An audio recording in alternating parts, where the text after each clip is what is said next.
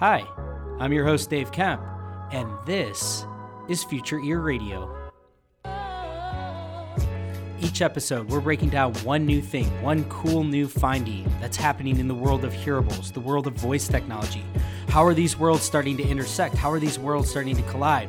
What cool things are going to come from this intersection of technology? Without further ado, let's get on with the show. So, for today's episode of the podcast, you will be hearing a recording of the Project Voice panel that Andy Bellavia and I participated on, titled The Emergence of Hearables, which was moderated by Bradley Metrock. We're going to go ahead and get started. Uh, so, we're not the ones running behind. Um, my name is Bradley Metrock. I'm producer of Project Voice. I do a lot of other things. This panel that you are in now um, is all about hearables. And figure a good place to start would be asking the question, what is a hearable? but before, even before that, we'll have these two gentlemen introduce themselves. Uh, Dave, we'll start with you. Okay. Thank you, Bradley. Um, so my name is David Kemp. I am with Oak Tree Products. Uh, we are a supplier of clinical supplies and assistive listening devices to the hearing healthcare professional. So really, anybody that fits hearing aids, um, those are our customers. In addition, I also uh, run the website Future Ear, um, where I write uh, frequent blog posts. I have a podcast um, that covers the intersection of voice technology and hearables. So that's who I am. I'm Andy Bellavia with Knowles Corp. Our company makes small microphones and speakers, originally for hearing aids, uh, later for uh, mobile phones, then smart speakers, other voice-enabled IoT devices, and hearable devices. And my own responsibility is all in-ear devices other than actually uh, regulated hearing aids. So Andy, you can hold the mic. Yeah, you just hold on, hold on to that. So, first question, what are hearables? What, we know what a hearing aid is. What's a, what's a hearable and what are the what's the difference? Well, if I follow the description that Nick Hunn, who invented the term hearable in the first place, it's essentially an intelligent ear-worn device. In that respect, hearing aids are the original hearable devices, programmable hearing aids. And later, of course, you have an entire class of consumer ear-worn devices that are also intelligent. Now, hearing aids and hearables are in a lot of ways merging together. They'll always be different because there'll always be a need for a medically regulated hearing aid. Uh, if you're a severely hearing impaired person, you're getting amplification levels that are that could be dangerous when put in the hands of somebody with normal hearing and used incorrectly. So you'll always have that regulatory aspect to a hearing aid. However, if you're talking about mild hearing loss, uh, then you know some simple amplification and some directional microphones can really solve the problem that people with mild hearing loss have, which is loud restaurants and pubs and the like.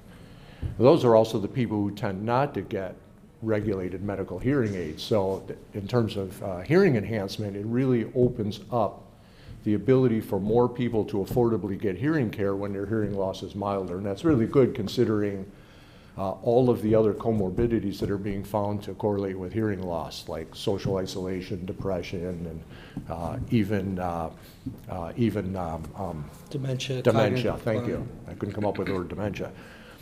But hearables also uh, are doing a lot of other things today. Uh, the biggest one, I think, is voice enablement, because now as hands-free voice is possible in a hearable device, it opens a lot of new avenues, especially for accessibility. If you are, for example, mobility impaired or dexterity, dexteriously impaired in any way, uh, then with a mobile phone and a voice-enabled uh, hearable device, you can be anywhere, out on the street, what have you, you can use the internet, you can send messages, uh, you can get net voice navigation all without having to tap on the screen. And you also have a number of functions too. You have noise cancellation, which serves the purpose of protecting your hearing in the first place, and uh, also uh, biometric uh, you know, capability with heart rate sensing, and now you see even blood pressure coming to ear-worn devices. Those things are starting to flow into hearing aids as well. For example, the ones I wear are Bluetooth connected, and I talk to Google Assistant through them all the time.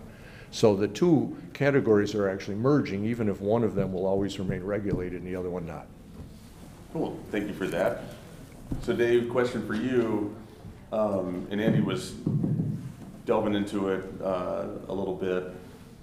So knowing what a hearable is, we're here learning about voice. So how do these two worlds intersect? How does the, the emergence of voice technology supplement and support and help grow hearables?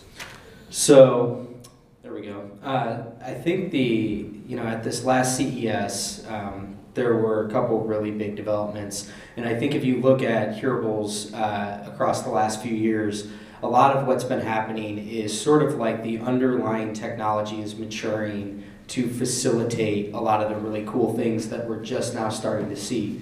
So this year at CES, the Bluetooth Special Interest Group, which is chaired by Nick Hunn, the one that um, termed hearables.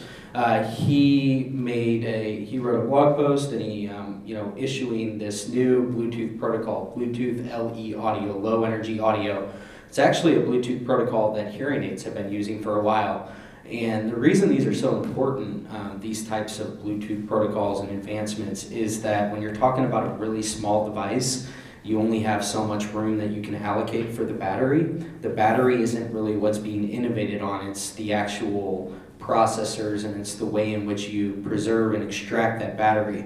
And so when we start to see these new Bluetooth protocols rolled out, they introduce power saving uh, capabilities, but they also introduce just like entirely new ways that uh, the devices can interact and the software within the devices can interact. And so, a really good example of that is the ability that uh, without any interruption into your media that you're streaming, so say you're working out, you're running, whatever it might be, you're listening to music.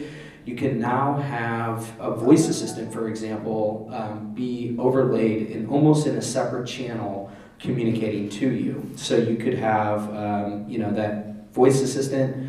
It's, uh, you know, in some way tethered to the biometric data that's affiliated with the, you know, the hearable that you're wearing or your Apple Watch or something like that. And it's actually giving you updates as you go. So it's saying, um, you know, without interrupting you, it's like reading out blood oxidation levels or, um, you know, heart rate variability, all these different metrics that can now be captured uh, you saw the partnership recently where um, you can pay at the pump, you know, with ExxonMobil and Amazon now just using Alexa. You know, if you kind of follow that trajectory out, you can imagine a scenario where you're kind of slowly paying for more and more things with Alexa. If you have a hearable device in, you would be able, using this new Bluetooth protocol, um, you would be able to constantly transact purchases without ever having to interrupt your media.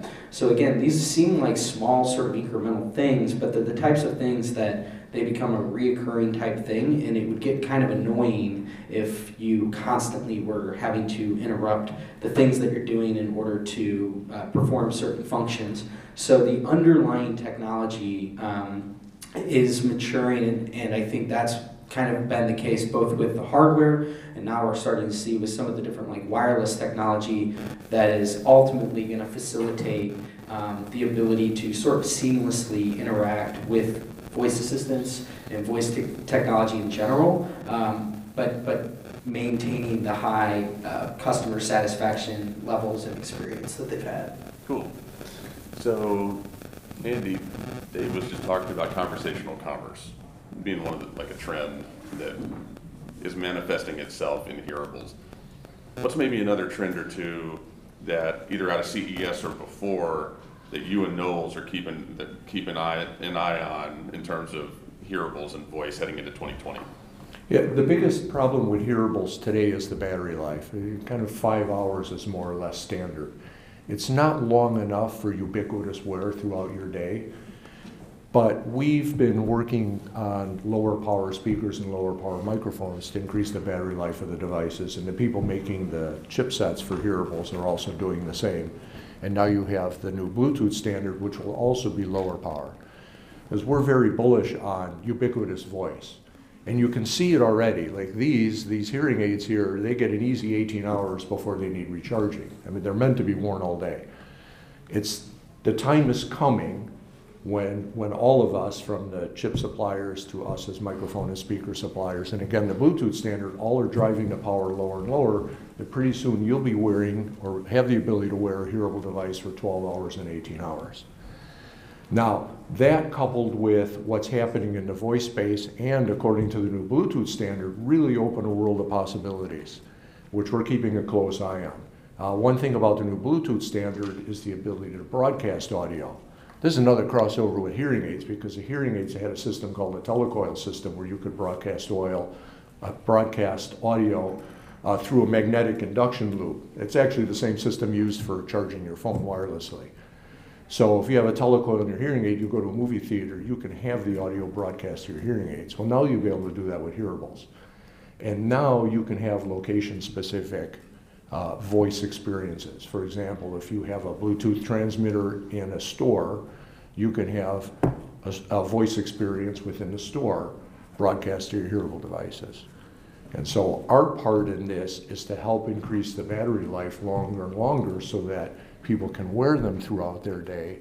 And then as voice experiences are being created and broadcast experiences are being created, uh, then we see more and more adoption of hearable devices in everyday use.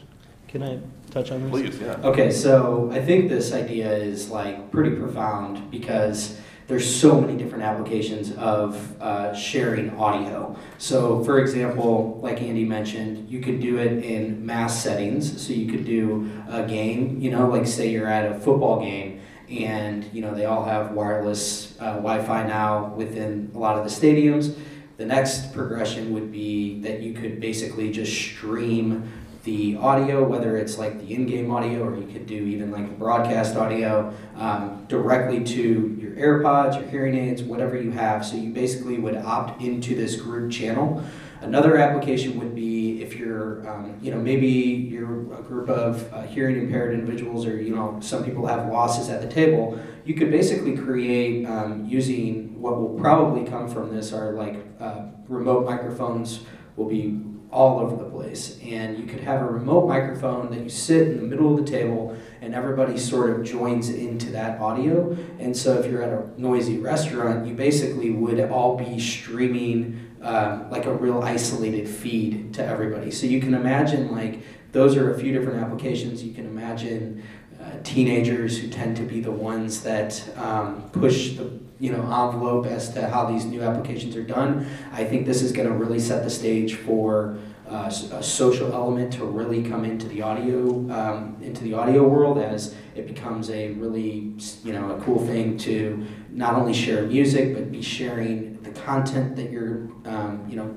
traditionally you would be streaming through video then it kind of progresses to being something where you're sharing audio amongst each other um, and I just think that the, this idea of uh, augmented AR, so you could have, you know, you're walking through uh, a conference hall, uh, and you know, you basically would opt in to uh, allow for the stream to toggle between your device. So you would basically walk, and as I approach room four, um, we have pre-recorded Bluetooth uh, uh, messages for each of the sessions um, describing what you would be walking into. So you can imagine that being applied to tours uh, or, or games. Um, so again, all of this is being facilitated by in, improvements in the wireless technology that's sort of the underlying technology here that wasn't previously feasible. Um, and now we're starting to see that underlying technology mature to the point to allow for really hearable centric uh, applications that were previously not available. So you're telling me that soon we'll be able to broadcast to all attendees in real time whenever we want to? Pretty much, yeah. You would. I mean, everybody here within the, a particular proximity, if you're, you know, close enough to that audio source, um, that's one of the big things with this is that it's, uh, you know, it allows for multiple users tied into one, you know, one audio stream. So whether it's three people sitting on a flight and you're all streaming through your AirPods, one iPad, or if it's every person here at Project Voice um, that is tethered to the audio stream or the audio stream network. Um, where you're, you know, based on where you are, your geolocation is the determining factor that's toggling you between different audio sources. It's very Borg, Borg-like. Um, I got a question for you, and then we'll open this up to, to audience Q&A. Um, so I just left a press briefing that we did with Mercedes. And the question was raised, um, and there was a discussion about why Mercedes decided to go with Nuance, which is now Cerence and SoundHound in the car, versus Amazon versus Google uh, versus Samsung, or any number of countless other options. And part of it was being able to control their own destiny in terms of the functionality of it, and part of it was um, concerns around data security and privacy and management of those responsibilities. What do you think we're going to see? And I'll let you both of you answer uh, whatever order you want to go in. But what do you what do you think we're going to see with hearables? Do you think that that um, we're going to see more sort of carve their own path um, and step away from Amazon and Google's ecosystems and Samsung, or do you think that we're going to see embracing of it? What do you think we're going to see? Well, in hearable devices, we're a long way away from being able to, you know, supply an independent voice assistant within the device, right? It, it has to be, other than basic functions, you can do volume up, volume down, you know, locally in the edge through the processor, but uh, voice assistant access is going to have to be through the cloud, and that means it's going to be with the major players for the time being. Uh, Google in particular, uh, if you look at what they've been doing lately and the recent annou- announcements they've made, uh, Google really seems to be driving at creating a voice operating system. And that means you will be able to operate all apps on an Android phone by voice. You can see them going with their own first party apps. For example, I can, without touching my phone, I can ask for walking directions somewhere and I can get it. I can have text messages read to me and I can reply to them. And a few third party apps have hooked into it already. For example, within my family, we use Facebook Messenger as the messaging service. And if a Facebook message comes in through these, I can ask for Google to read my messages and then reply to them. So it has to be cloud-based in a hearable device for now. You don't have the wherewithal to build the assistant inside the in-ear device.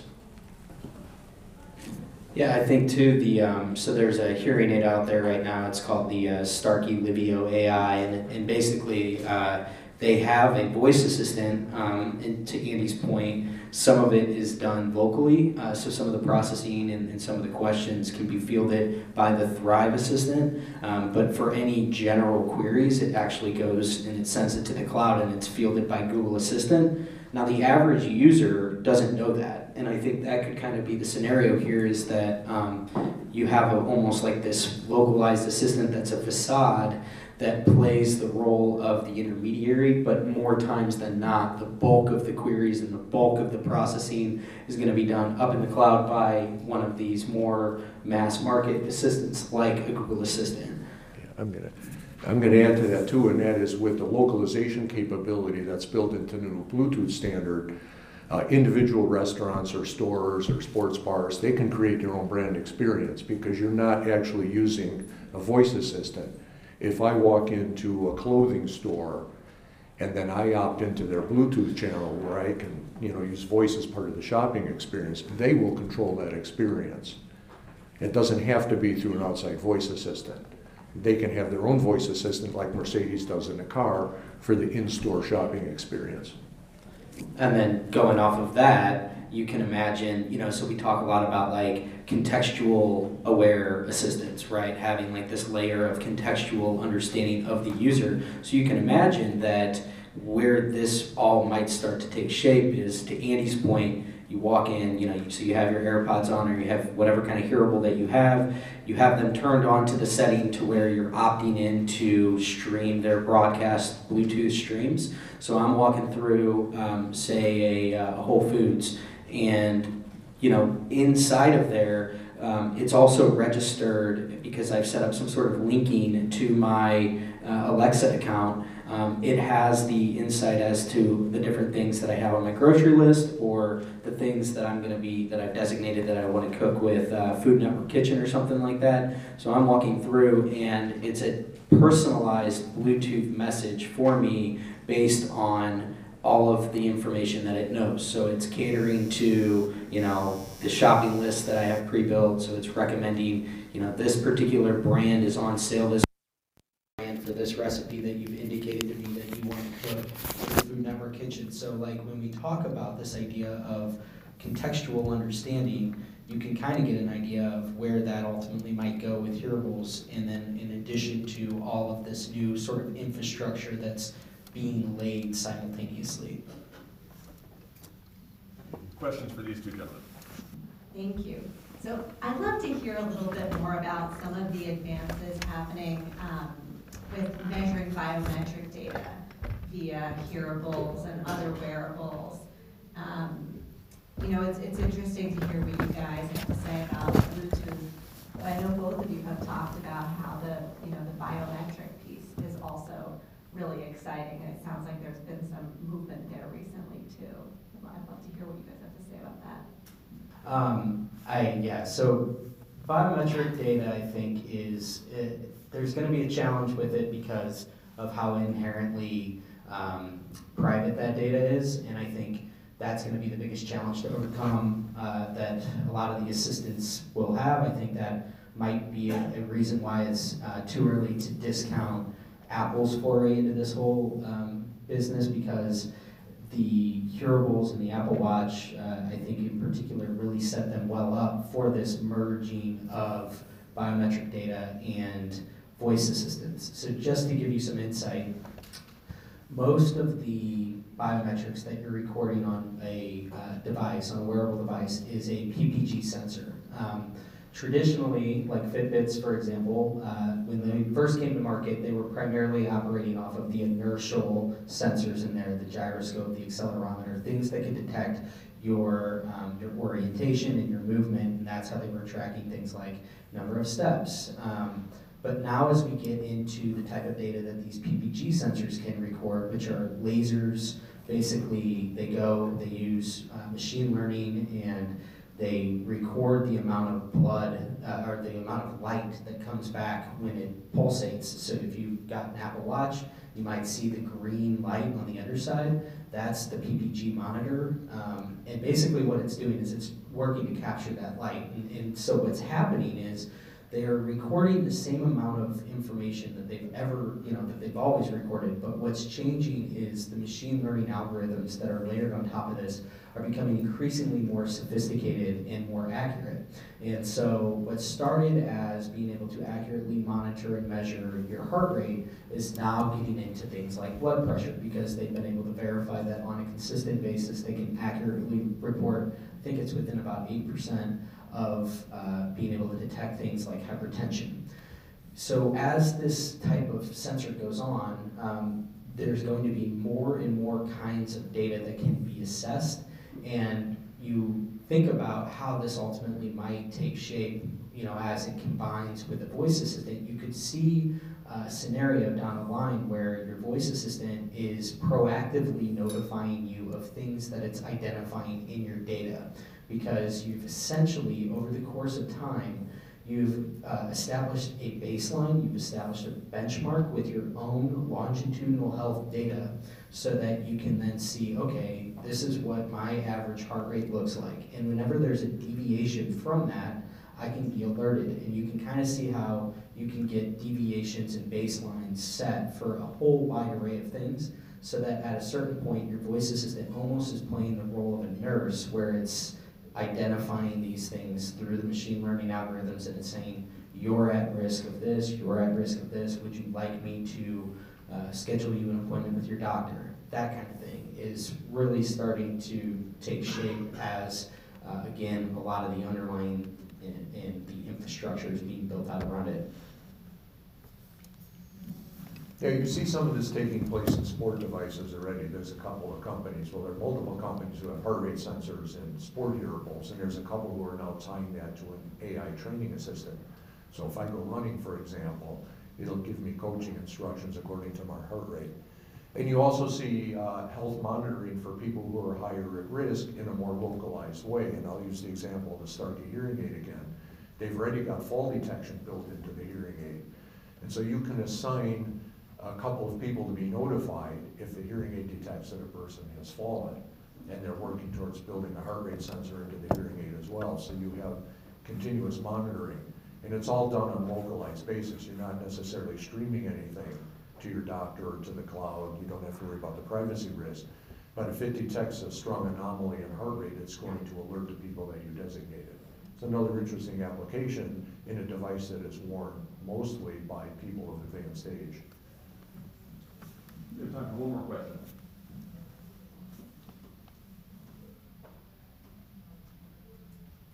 Let's give these gentlemen a round of applause.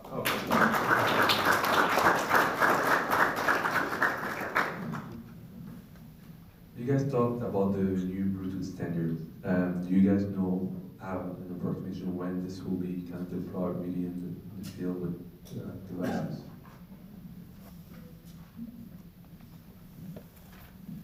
It'll actually take years to roll out, because now that the standard is defined, uh, really the big break point will be when mobile phone companies start adopting it within their phones. Uh, Some companies are already ready, because this standard's been being worked on for a couple of years. And so there are people in the hearing aid world and also in the, in the hearable chip world who are prepared for this in advance. But it'll take a couple of years to be widely deployed in auditoriums like this one. This one may, for example, have a telecoil loop in it for, uh, for hearing aids, but it'll take a while before they start installing the Bluetooth transmitters. And especially, it'll take a couple of mobile phone development cycles before it's incorporated into the phones. So I think you're looking at broad, broad deployment probably in three to five-year time frame. Gentlemen, thank you very much. Let's get into another round. Thanks for tuning in today. I hope you enjoyed this episode of Future Ear Radio. For more content like this, just head over to futureear.co where you can read all the articles that I've been writing these past few years on the worlds of voice technology and hearables and how the two are beginning to intersect. Thanks for tuning in, and I'll chat with you next time.